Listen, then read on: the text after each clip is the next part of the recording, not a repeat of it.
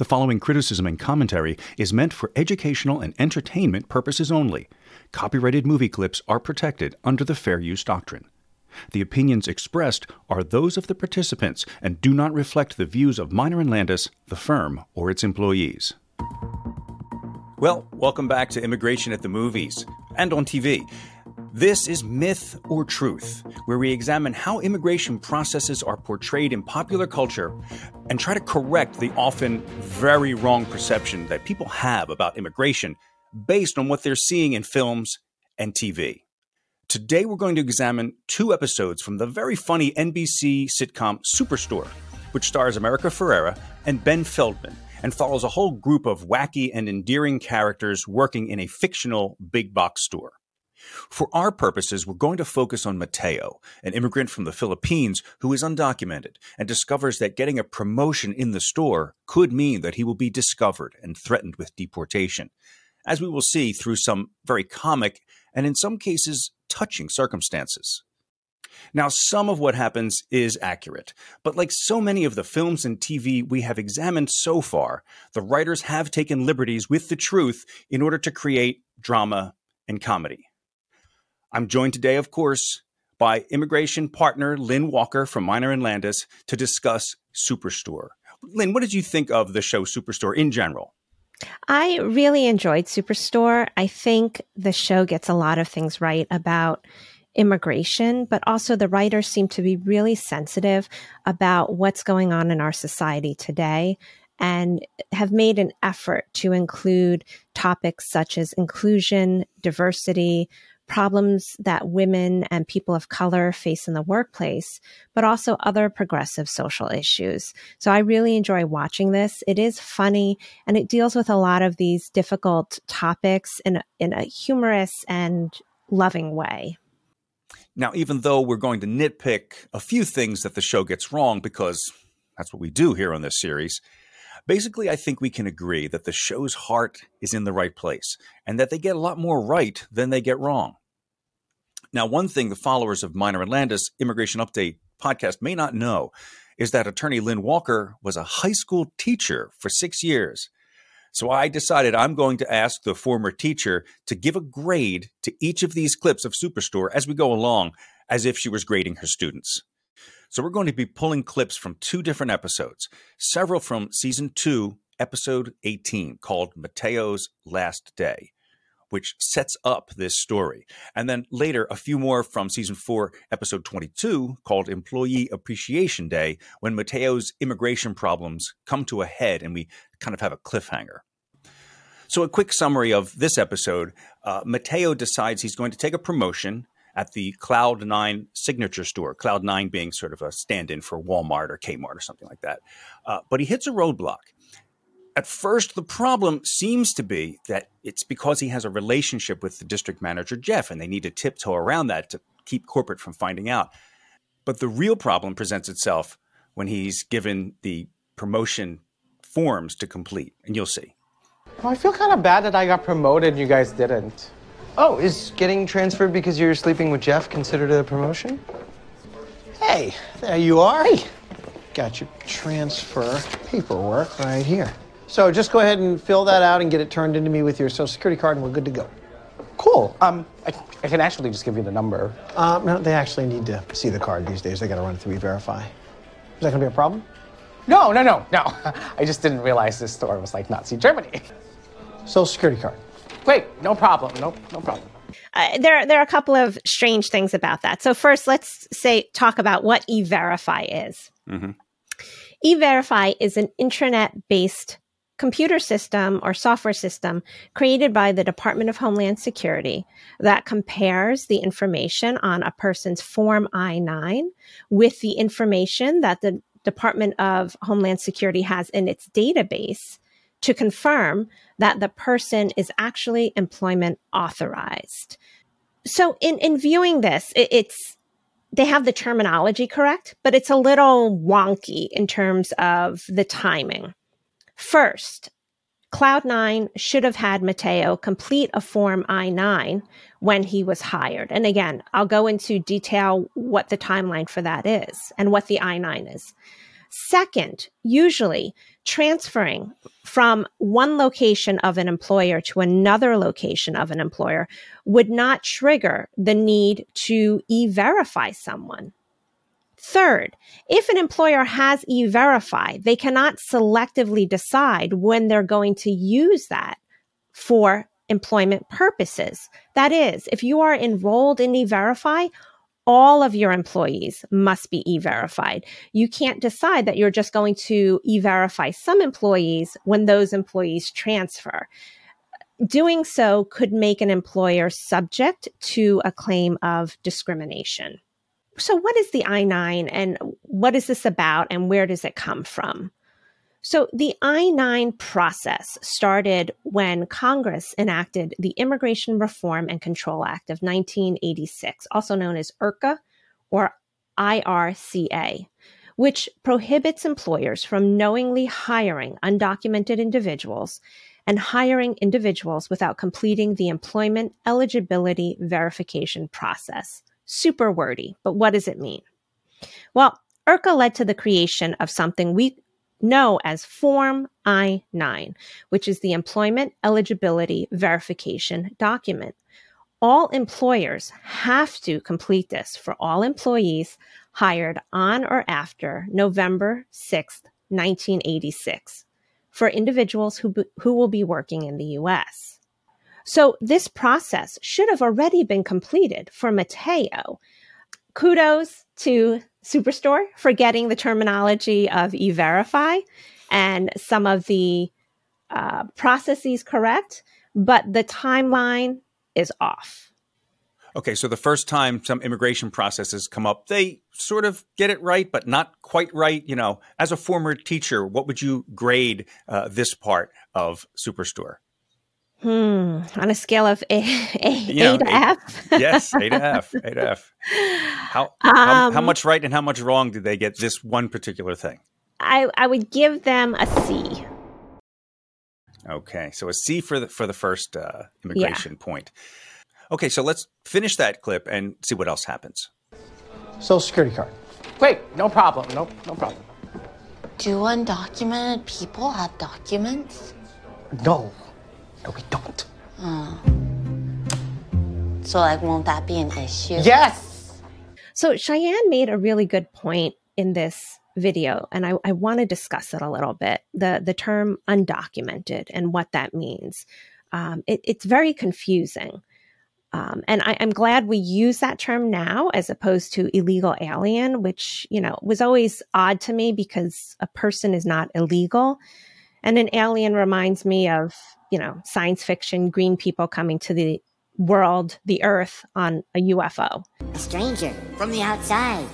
So undocumented. What what does that mean? Right? Um, I think it's a really all encompassing term. It's a big umbrella term for individuals who find themselves in the US without documentation to establish their legal authority to be in the country or their ability to work in the country.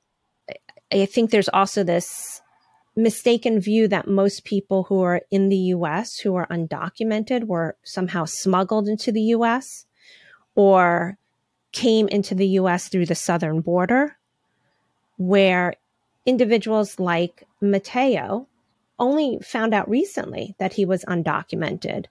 Um, and many individuals like Mateo came here as children with a relative, um, sometimes a parent, sometimes an aunt or uncle, or an older sibling. They came to the US with a passport and a visa. They simply overstayed. And that's what the DACA program is about, right? Numerous children came to the US with family members, sometimes with passports and visas, sometimes without but they were very young and they were brought into the country and their only memories are of the United States and this is where they grew up. And so uh, the only thing they realize, the only thing they know is that the United States is home. And it isn't until much later, usually when they are teenagers and applying for their first job, for their work papers, or when they are applying for college, that many of them come to realize they are not, in fact, US citizens. They are not Americans, but that they are undocumented. And that's the dilemma that Mateo finds himself in. I can't help but think of what the actual experience is like for these people, having grown up in America, feeling that they are Americans, and then suddenly waking up, being woken up to the fact that they are going to be sent back to their native country, their homeland that they ha- know nothing about. I mean, the actual experience of this must be devastating for people. Removal and deportation is always heartbreaking, especially for the family members who have to be potentially left behind. Because um, if you think about it, once you've been anywhere for 20, 20 plus years, you've established roots. Many individuals who've been here for 20 plus years um, are have families that are mixed citizenship families. So while uh, one or two of the parents or siblings may be undocumented, the younger siblings may be US citizens. So when the parents are put into removal proceedings, and if they are in fact removed from the US, they need to make very difficult decisions. Do they take their US citizen children back to their homeland with them? to a, a, country where the children may not speak the language, know the culture, or, or just know how the society works? Or do they potentially leave their US citizen children here, even either with a family member or potentially place them in foster care? I mean, that's kind of where the the decision we're asking people to make when they're put into removal proceedings. I, don't think there there's anyone who can make that decision lightly or easily. It's heartbreaking. It's definitely a serious uh, situation. Uh, but let's see if we can move forward with this uh, comedy show uh, about this situation and move on to our next clip. So, after realizing the dilemma that Mateo is in as an undocumented individual, his work family, his friends, come together to try to find ways of fixing his status in the United States so that he is here legally. And of course, in this next clip, they get a few things right, but they get one thing very comically wrong. So you're not a refugee, you're not a special agricultural worker. Any interest in joining the military? Hmm, I don't trust myself with a weapon. I would like killing too much. Oh, or you could just get beat up person may be eligible for a special U1 visa if they're a victim of a violent crime, such as an assault. That's crazy. I can't believe that's real. That's because it's not real. So I would just need to get punched. No, it seems like you'd have to get your ass beat pretty bad. Or, if you don't want to get your ass beat, I'm still willing to marry you. Oh, thank you, Jonah. When you put it like that, the ass beating doesn't sound so bad. All right. So first and foremost, the the marriage thing, right? Mm-hmm. So uh, although you can get a green card based on marriage to a US citizen, whether you are homosexual or heterosexual, the issue is the the marriage must be bona fide. For mm-hmm. immigration, a bona fide marriage means that you married because you want to establish a life together mm-hmm. and not solely or principally to get a foreign national a green card. Um, USCIS would m- most likely, I'm very confident in saying this, they would find this to be a case of marriage fraud, which would put both Cheyenne and Jonah in a position where they could do some time in prison for a federal offense. And it would make Mateo immediately deportable. And ineligible to come back to the United States once he completed his period of deportation because they will have found that he committed material fraud or misrepresentation. This so, is a serious thing to consider. They're, they're way serious. off to, to, to, even now. You know, again, in fairness to the writers, these characters don't know all this, and so the characters may suggest this, thinking that it's a lighthearted thing. Well, we'll just get married and then we'll get divorced and it'll be easy. Not realizing, as many people don't, that this is a serious, serious offense. So what about that whole other list of things they were talking about? Agricultural okay. worker, et cetera, and so on. Is that is that a real list or is that something that the writers made up? So you're not a refugee, you're not a special agricultural worker. Any interest in joining the military? It's weird. It's so ages and ages and ages ages ago, uh, long before I started practicing. And I think I saw one of these holdover cases. Um, I want to say it was in the 1980s that this mm-hmm. came about, but I might be be wrong because I, I wasn't an attorney in the 1980s. Um, I was st- still in middle school. Yeah. Um, there was a program called Special Agricultural Workers, or SAW, where you could get a green card if you came to the US to work as, in essence, a farmer or a farmhand. Um, that program, as far as I understand, has not been around for ages. Um, so the list that they're reading is more of a, historic list as opposed to a list of viable options that are available today. But they did mention some things that were were interesting, and I, I I think we have to set the record straight. So there are a series of visas that are available for individuals who are victims of serious crime. Getting one's ass beat is serious, especially for the for the victim. But is that a serious crime for immigration purposes? It is not at all. Let me go over what the visas are. There are three of them. I'll read you a short summary of what they are from the USCIS website the S visa, the T visa, and the U visa. So the S visa is more commonly known as the snitch visa. So the S visa allows a person who witnesses or can act as an informant to assist law enforcement and provide information about criminal organizations in the US. So this is for individuals who are involved in organized crime or drug smuggling who have either witnessed the crime or can act as a confidential informant. S visas are very difficult to get because the government needs to actually sponsor the visa in order for the individual to remain in the US or come to the US. Then you have the T visa, which is for victims of severe forms of trafficking. And hmm. what do we mean by severe? So these are individuals who are victims of human trafficking, where they are brought into the US for forced labor, slavery, or for sex trafficking.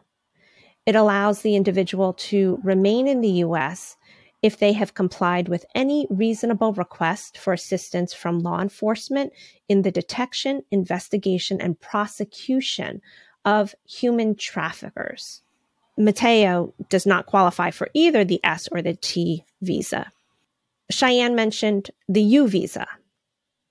So, the U visa is for victims of certain crimes who have suffered mental or physical abuse and are helpful to law enforcement or government officials in investigation or prosecution of criminal activity. The U visa is intended to help law enforcement agencies investigate and prosecute cases of domestic violence, sexual assault, trafficking of non citizens, and other crimes, while also protecting victims of crimes who have suffered substantial mental or physical abuse due to the crime.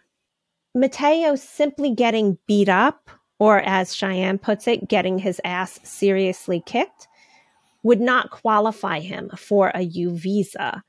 The crime has to be one of violence and has to be much more significant than simply getting assaulted. So I want to distinguish here between two different kinds of immigration mistakes in the movies and TVs that we've been reviewing.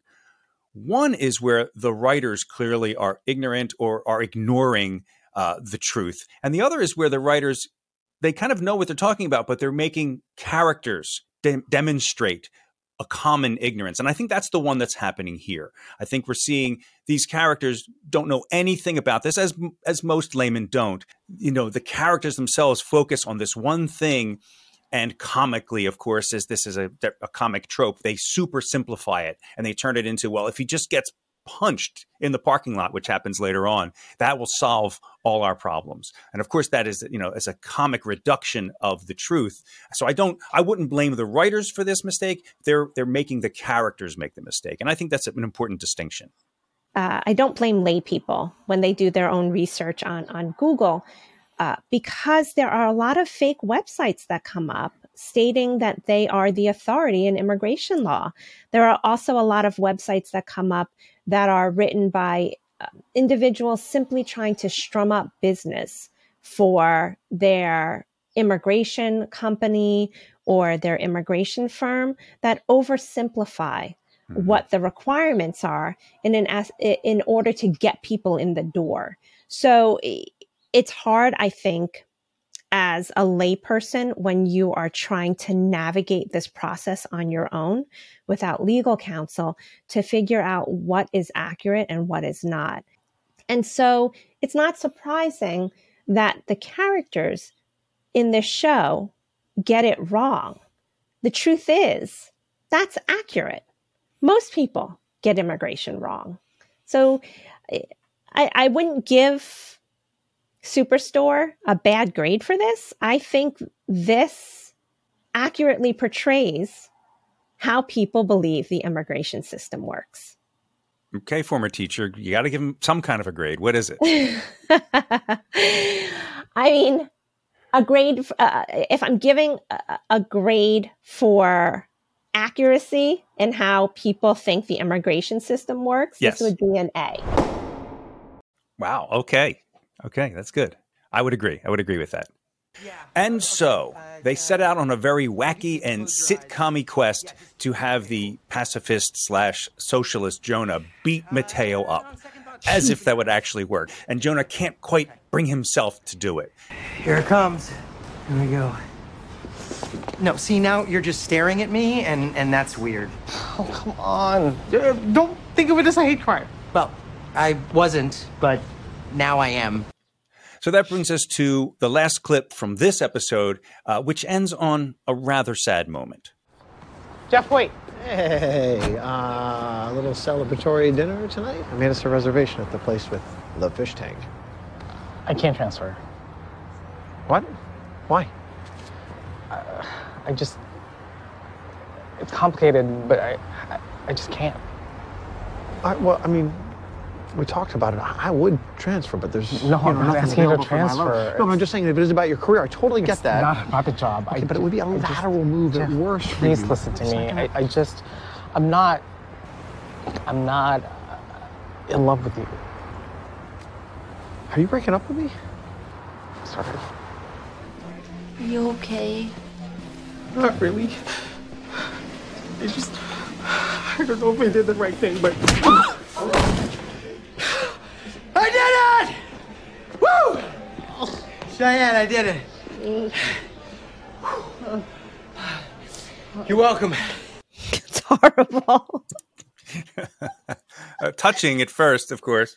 Uh, and this is where the audience really starts to sympathize with Mateo. And the arc of this story goes over two more seasons. And now we're going to get into season four. This is the last episode of season four, kind of the cliffhanger. So by this point in the series, there are some rumors of unionization happening at Cloud9. And this episode is called Employee Appreciation Day, in which corporate tries to win back their employees by giving out free pizza and ice cream. Now, the first critical moment we want to examine is a meeting at corporate headquarters where they are discussing how to suppress the unionization efforts being made by some of the employees. Okay, and where are we with the union stuff at 1217? Well, assuming they petition the NLRB, we'll get legal into it. Oh, good. Uh, keep me in the loop on that. Keep me in the loop on that, too. Okay, Jeff.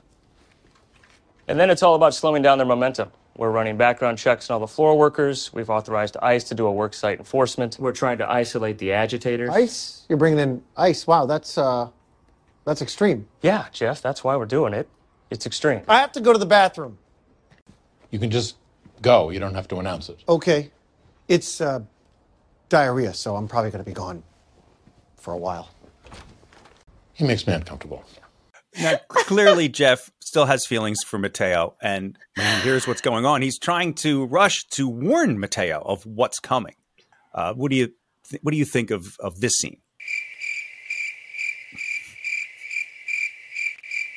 Hello, anything?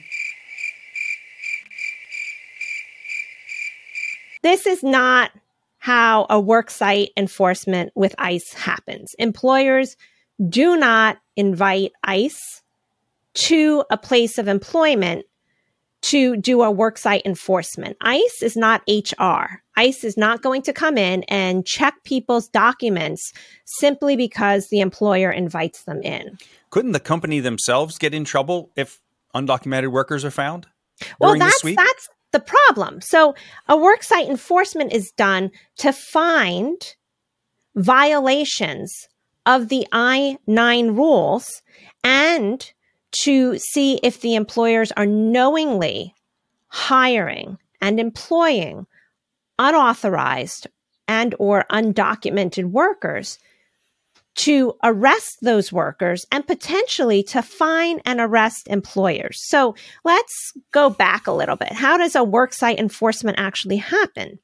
ICE will be called in to investigate, not by an employer, but by a, potentially an employee who says that they believe their employer is hiring or employing undocumented workers, or through another governmental agency that is investigating the employer, for example, for OSHA violations or Department of Labor violations, some other violations. They make it sound like a company can call ICE to have officers come in and do an HR evaluation or an I 9 audit. That is not the purpose of ICE. They're calling almost like it's a cleaning service. Exactly. That's just, that's simply not what happens. So, in essence, you have an employer calling ICE and incriminating itself. Where is the legal team?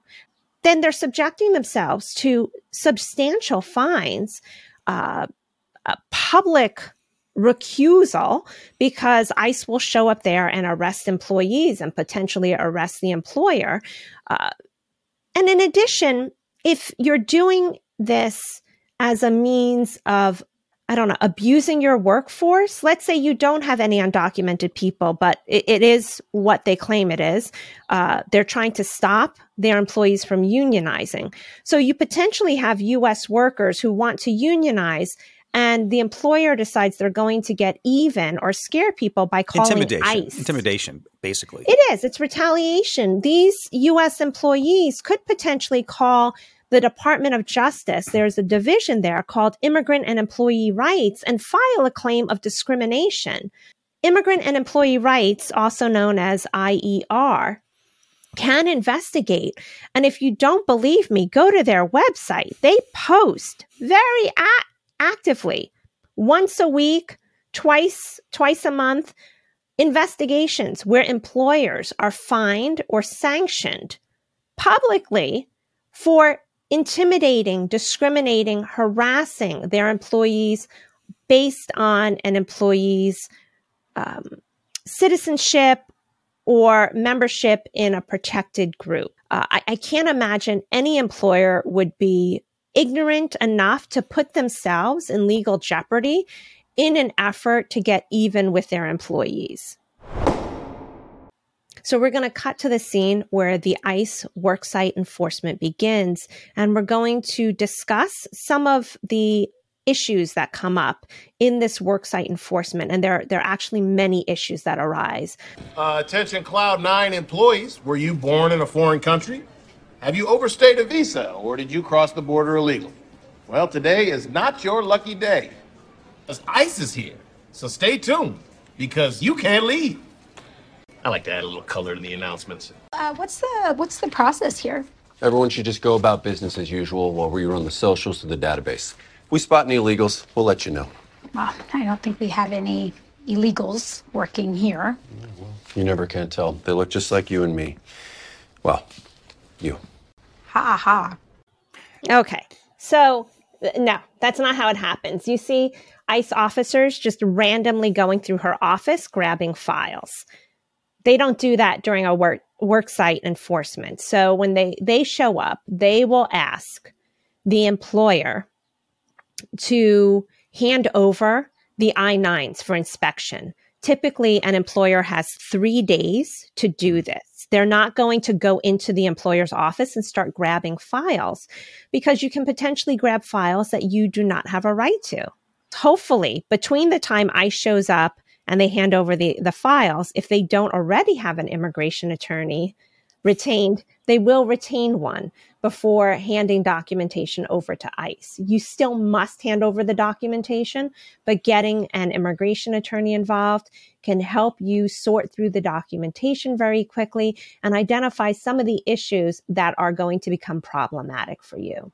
So, safe to say they get an F for just this little part for this little part. I mean, yes, ICE would be looking at the documentation, but they wouldn't go through and pull all the files themselves. They would ask the employer to collect those files and turn them over. So maybe not an F, maybe like a D.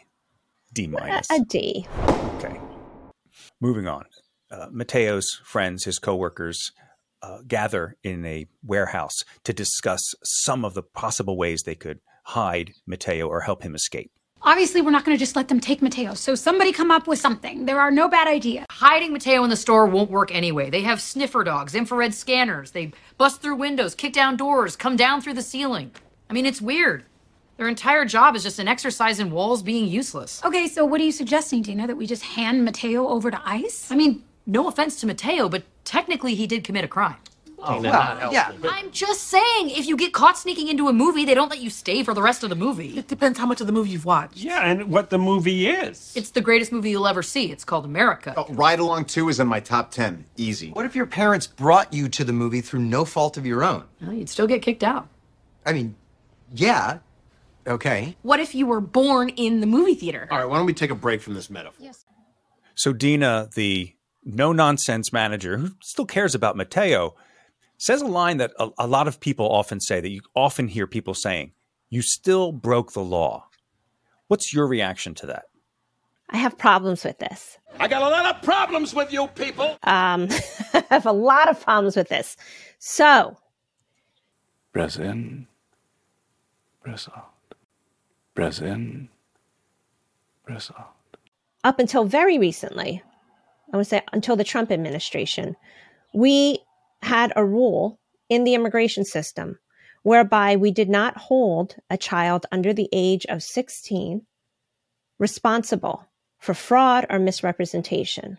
We understood that young children did not understand often what their parents were doing and did not understand their immigration situation. Uh, in fact, most adults don't understand their immigration situation.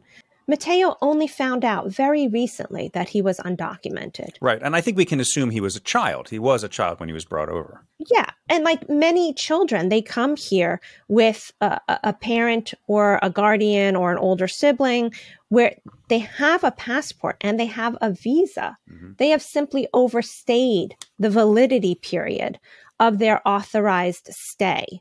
So Mateo didn't break the law when he came to the US. Right. And to say that he, you know, you still broke the law, he did not know this. His, he has assumed up until very recently that he was a US citizen, that he was an American. So how can you hold him responsible for something that he did not have the in our legal system we call mens rea, right? He didn't have the frame of mind. Most children do not have the frame of mind to be able to plan, commit and have the intention of defrauding the US government when they enter. It's just a baby. I just a baby. What you're saying is a child who comes here at four or five years old and overstays their visa should somehow know the legal ramifications of that. They should understand what those numbers in their passport mean, and they should somehow, of their own volition, book a flight back home to wherever their home country is so that they don't violate immigration law.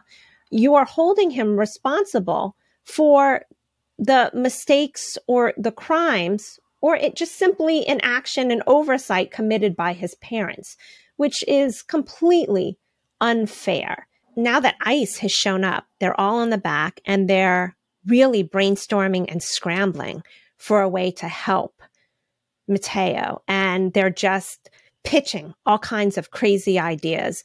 And one of them comes from another immigrant, Saeed, who discusses his process to get to the US. What if we let you get deported and then you can just come back legally like Saeed? Yeah, what was that application process like? Well, my country was in a civil war. I applied for refugee status and waited two years for background checks while all my friends either died or fled persecution. Uh, sorry, I meant literally. What was the application like? Did you do it online or was it a snail mail situation? Snail mail. Oof, brutal. Well, that's a harrowing story from Saeed. How true is that? It's hard. well, the first part I want to discuss is where they say, well, why don't we let you get deported and then you can come back as a refugee? Oh. So if you remember from our prior videos, if a person is deported, they have to wait outside of the country anywhere from five to 20 years uh, based on the reason they were deported. And then uh, a determination has to be made if they're inadmissible. They may need a waiver to come back in. So that's the first issue. So having Mateo deported, not a quick fix. Again, but the character's misunderstanding, not the writers.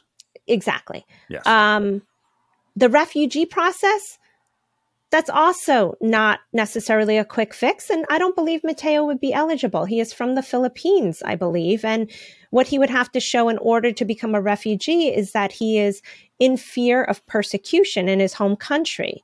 Now, what Saeed said about the refugee process is true. And we saw this most recently with the refugee process in Afghanistan. It is a very long wait. It takes at least two years to vet individuals while they are living in these temporary and often really terrible refugee camps where there is very little water, there's poor sanitation, people frequently go hungry, there is high crime. People are not protected. Individuals are frequently killed while awaiting clearance to get to the US. And they are killed by the individuals that they are seeking protection from. They do often give up and they flee to other countries because it takes so long to go through the process of becoming a refugee in the United States. And when you, you think about why we set up that process to protect people from persecution and from imminent harm, making someone wait, usually on the border of their country where they are fleeing in a refugee camp with very little protection for two years is just inhumane. So, again, an A for Saeed's harrowing story. Yes, it's accurate. So sadly, we come to the end of the road for Mateo. He and his friends realize that there is no um, option readily available to protect him from removal and deportation. So they're left with trying to help Mateo evade and escape ICE. In any way they can. So the guy we're looking for is named Mateo Fernando Aquino Liwanag. Leeuwenhoek? Yeah, sounds Swedish. Or Latvian? Mateo could be Mexican. Hey, you know what? There is a guy here named Mark. Maybe you're looking for him. No, it's not Mark. It's Mateo, and it says that he has worked here for four years. Well, I'm sorry. I, I know everyone who has ever worked here, and I have never heard that name. So, uh, who's this? What the hell? Um, I uh, have never seen that picture before. Feels like I'm in a horror movie. Before we go any further, I mean, are these guys committing perjury or something like that? I mean, they're obviously lying to to an agent. Could that get them in trouble? In certain states, lying to a police officer is against the law. In all states of the United States, lying to a federal law enforcement officer is against the law. You can be arrested for lying to a federal officer. And if you are convicted, you can be fined and sentenced up to five years in prison. So, what would happen after they do find Mateo? Would they come back for these these guys? They could potentially come back for the yes. They could potentially come back for the um, employees and the managers who were helping Mateo evade capture. Right. Again, not anything wrong with the writing of the show. It's just, just a misunderstanding of the characters themselves. I don't even know if it's a misunderstanding. I, I mean, if you, if you, you think about the situation in which an, an ICE, they call it a worksite enforcement, but you know, Mm. let's be real, it- it's a raid, right? Um, It is. it's scary. You have people in vans with bulletproof vests and guns showing up, uh, and you know why they're they're there. If you have a friend there, and your friend says to you, "Look, you need to get me out of here," I- don't think, given that situation with um, the heightened sense of threat that pervades this whole process, that many people can uh, sit and calmly think, oh, you know what? I probably can't help you because it's against the law. I, I think more often people fall back to, I've known Mateo for four years. He is my good friend. I love him very much. I don't want anything bad to happen to him. Right. So I'm going to help him try to find a way out of this. I think that's human nature. When we love someone, that we want to help them, regardless of what the potential risk is to us. That's not even a thought. The, the I, I think the thought is how do we resolve this harm quickly? Well, let's continue with this clip and watch as they get themselves in even deeper trouble. There you are. They know about you. What? They saw your picture. They know what you look like. We have to go now. Okay, well, where do we go? I don't know. Oh my god, oh my god, oh my god. Okay, listen to me very carefully, and I'll get you out of there. You've got agents coming your way from menswear and electronics. Make a left at aisle nine, and we'll lose them in grocery. Thank you, Dina. Go now. When you hit the end of the aisle, you're gonna need to head due west. Where? Left or right, Tina? Left. Due west runs diagonally through the store from camping to customer service. How do you not know that? Left. Okay. Hey! Oh, oh, oh! There's someone. Run! Come on, come on, come on, come on, come on. Run! They're heading north through housewares. Get out of there! Go! Go now! Go. go. This focus, go, go, go. Wait, No, no, wait, go. Stop, stop! Reverse course, turn around! Okay, uh, new plan. Uh, just make it to pharmacy. You can hide them. No, no, wait, turn around, turn around, go, go back. Go back the other way. Uh, you can lose them at housewares, I think. Just book it. Okay, book it to the end. This one. Go down here, down Stop, here. stop, stop! No, wait, stop! There's like 20 guys coming that way. Ah. Wait, no, stop! Stop, stop! No, there's another one. There's, no, hold on, hold on. Dina, just tell us where to go. Okay, hang on. Just wait, wait. I, I don't, I don't know. They're, they're everywhere. What? I'm sorry. No. Um. Okay, there's a vent up there. We can climb up on the thing Or, and. or, or create a diversion and take off our tops while you go run. Yes, Guys. let's do that. Okay. Stop, stop, guys. It's okay. It's over. So a wacky chase scene, but ultimately very touching in the end. Um, how much of this do you think they got right? Well, Mateo would be arrested. He would be taken to um, either a, a local jail or to an ICE f- facility, a detention center, to be processed for removal. So it it is fairly accurate. The the chase scene, people do run away, but they do get caught. But the whole store and all of its employees acting to try to evade ICE uh, would put all of them at risk of being fined or, or arrested for harboring and employing undocumented individuals. So um, this happens with frequency. So this is this part of it is fairly accurate. So again, good marks for this scene and probably for the show as a whole. Would you give what what grade would you give to the show as a whole for immigration process accuracy? I think of all the shows that we've watched and movies, this is fairly accurate in terms of the the human toll that immigration can have not just on the undocumented individuals but on their community, their loved ones and their family. What the immigration process can do to employers, it, it can be a benefit in in terms of hiring foreign nationals, but it can also cause significant problems if you do not do the employment verification process accurately. I think it also reflects sometimes the way employers can use immigration as a weapon against undocumented people, um, which is unfortunate. And it does happen with some frequency. You read about it in the media. So I think on the whole, Superstore did a, a really good job of portraying the the issues around immigration, the processes. I feel like most of the mistakes that we're pointing out are the very sensitive writers trying to point out the common misperceptions that most people have. Again, it's the characters making the mistakes, not the show in this case. So I would also say this this show is really successful at at portraying some of the issues that that we deal with uh, every day. I agree. So there it is, uh, another episode of Immigration at the Movies and TV with the show Superstore. Thanks for joining us. Uh, hope you join us again. Please like and subscribe and rate and review the podcast. That really helps us. And any parting words, Lynn? Thank you for joining us today and listening. And also thank you for some of your very thoughtful comments on our YouTube channel regarding your experiences with the US immigration system.